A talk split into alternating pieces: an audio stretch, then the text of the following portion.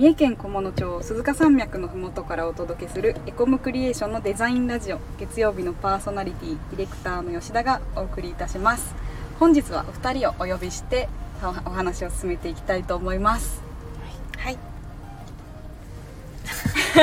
加藤です。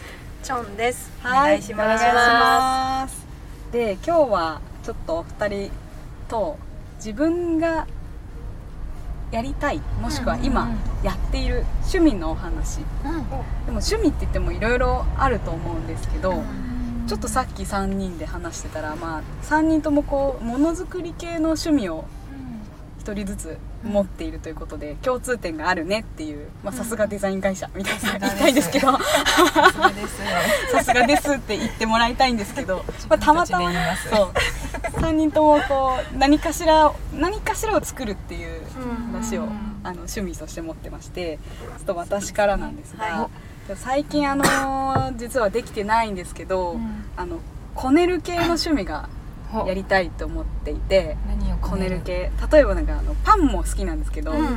特に面白いのが粘土でして。粘土をこねることがちょっと楽しいって思い始めてへそれがこう3年前ぐらいなんですよーね。へさちゃんだもうまいですよね。なんかどうなんですか？周りから見てうまいか下手かが分かんないんでーただこう子供の遊びの粘土ぐらいしか そう。ない経験が。う結構小学校の時に油粘土って言ってこうベタベタの。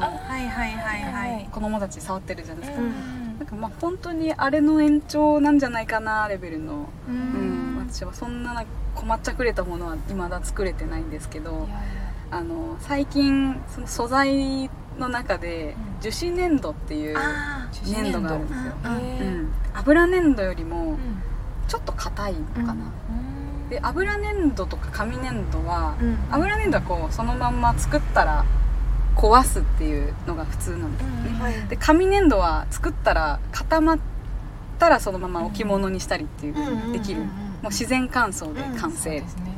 で樹脂粘土は作ったらオーブンで焼くんですよね。20分ぐらいで、へう。ん面白そそう。陶器みたいな感じで。オそしたらーブンで焼けるオーブンで焼くそしたら、あのー加熱することによって、あのー粘土が硬化してその化学反応かなんかで、でも本当にそのまんま、あのーそのまま冷めたら使えるというか、例えば指輪作ろうと思ったら指輪。にはめて硬いんでそのまま使えたりとか。結構その油粘土とか紙粘土よりも精巧なものが作れるとかうん。細かい、あのーちょっとトゲとかも作れたりとか。へすごい面白いんですよね。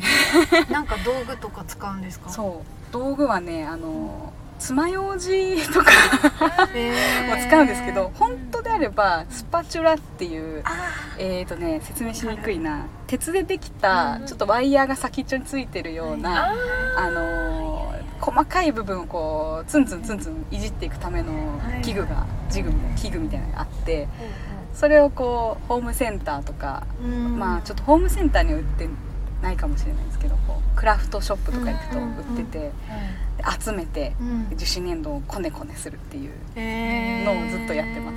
どういうのを作りました？う。んなんかね一回あのーサボテンを私昔飼ってたというか。飼っていた。まあ 育ててて。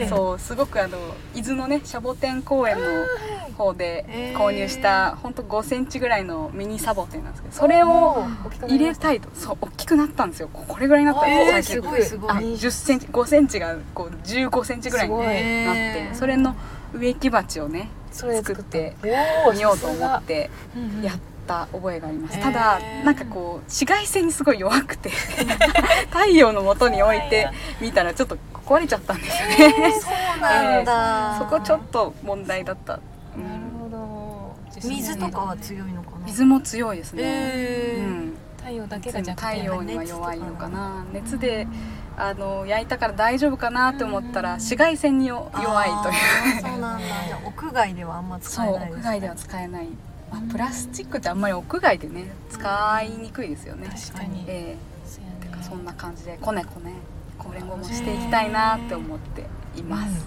うん。ちょっとどうですか？ん。た見たいですね。どんなのうん。ちょっとまたね画像が今スタイフなのであの音声でしか伝えられないのでね。こんな感じとは見せれないんですけど。見せてチョンさんどうぞ私はちょっと話しながらまたいろいろ考えてたんですけどぱ山とか歩いたりするの。もね、うん。先日も行ってきましたが、昨日筋肉痛でしたもんね。はい。あのディレクターのデザイン、うん。アートディレクターの北住さんと一緒にうんうん。入道ヶ岳、ええ子供たちも一緒に行ってきたんですが。ね。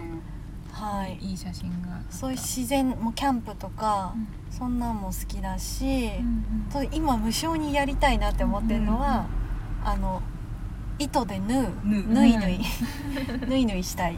どそう。どういう縫い縫いなんですか？そのなんかえっ、と刺ね繍とかもあるじゃないですか。これ私このコーディングが好きなのにつながってんのかなって思うのは私はこうなんだろう設計図がないものを作るのをあんまり好きじゃないんですよ。うんだからゼロからデザイナーさんたちとかって作るのが得意じゃないですか、うん。はい私はこの設計図があってその通りに作るのが好きで、はい。なんでそうそうちっちゃい頃からそのビーズでうん。こう本見ながら作ったりなんかうん。お人形みたいなねドレス着た女の子とか作ったりカバンとかビーズで作ったりすごい。好きだしなんかそういうのが好きなんですよね。で今はこう縫いたい刺繍とかもこうデザインが誰か用意して。そう。そいうそうですねきっとみんなでやろうちょっとこういうイラストのやつが縫いたいっていうのがあったら、うんそう縫うのが好きです。うん。あとあの韓国のポジャギってわかります？うん。可愛いですよね。そう継ぎはぎに縫っていくの。うん。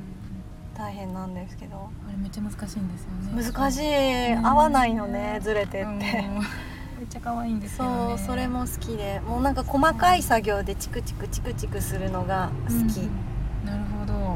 なんか手編みのうんねうんセーターとかマフラーとかうん。あれも好き。編み物できます？ができる。すごい。こそなんでそうそうそうそう。近いものは感じますそうですよね。なんか近いものを感じますよね。うん。あれはコーディングにつながってるとは思う。な なるほど。うんそうそんなん好きです。はい。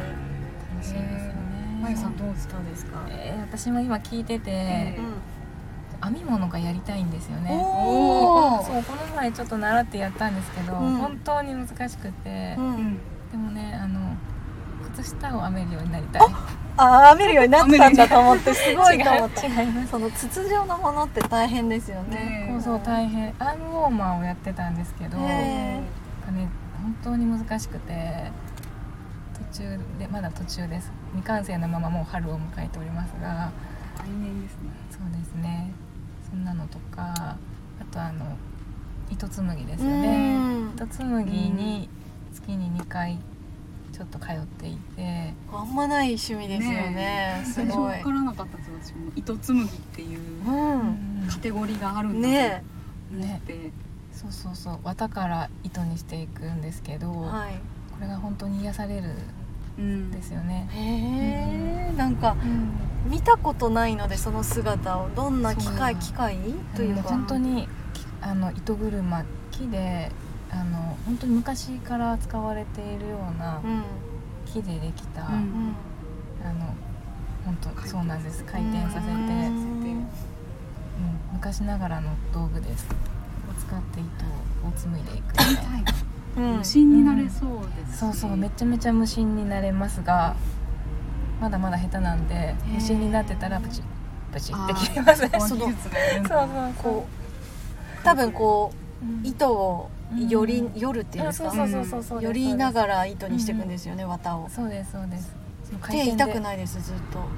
全然全然痛くないです。痛くはもうふわふわなので、へえそうなんだ。めっちゃ気持ちいい。えこのなんだろううん。強さ加減で細くなったり太くなったりみたいなですか？そうそうですそうです。そうですか？あのそうです。まさにあの回転の仕方とあ。あと手のこうひそうです。手の感両手の感覚で細くなったり太くなったりします、へー。なんかそれを自分で糸から紡いで最終的に例えば靴下にしたりっていうのもでそうきるかもしそうそうれないできるんですよ、きっと。ちょっとそれすごいね。全部一人でそうそうそうできるそう。し使えるし。そう綿もね育てられるので畑、えーそうそうあの綿そそうそしたらもう全部自分でまあでも本当に大変ですけどね綿をあの紡げる糸が紡げる,、うん。げるようになるまで、ちょっとなんかふわふわにするのはちょっと大変なんですけど。えーそれってなんか自然の草とか木とかでまた染めたりとかもあるの？そうそうそうあります。まだやったことないんですけど